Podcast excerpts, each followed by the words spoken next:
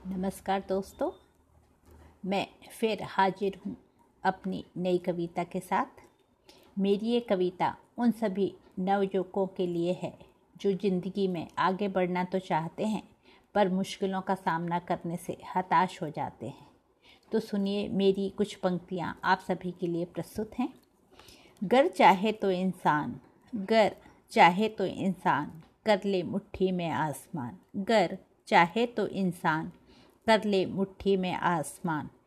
खुद पर रख भरोसा, खुद पर रख भरोसा, अपनी मेहनत को बना ले ईमान। पत्थर में से निकाल दे पानी, पत्थर में से निकाल दे पानी, चट्टान को भी बना दे भगवान। अपने बस में है कर्म करना, अपने बस में है कर्म करना, और बाद में उसके मीठे फल चख चखना। अपने बस में है कर्म करना और बाद में उसके मीठे फल चखना। उसी में छुपा है कहीं तेरा मान सम्मान। उसी में छुपा है कहीं तेरा मान सम्मान। ज़िंदगी का स्वाभिमान। फिर ना कभी उठे ये प्रश्न। फिर ना उठे कभी ये प्रश्न। हमारे हाथ में क्या है? हमारे हाथ में क्या है? धन्यवाद।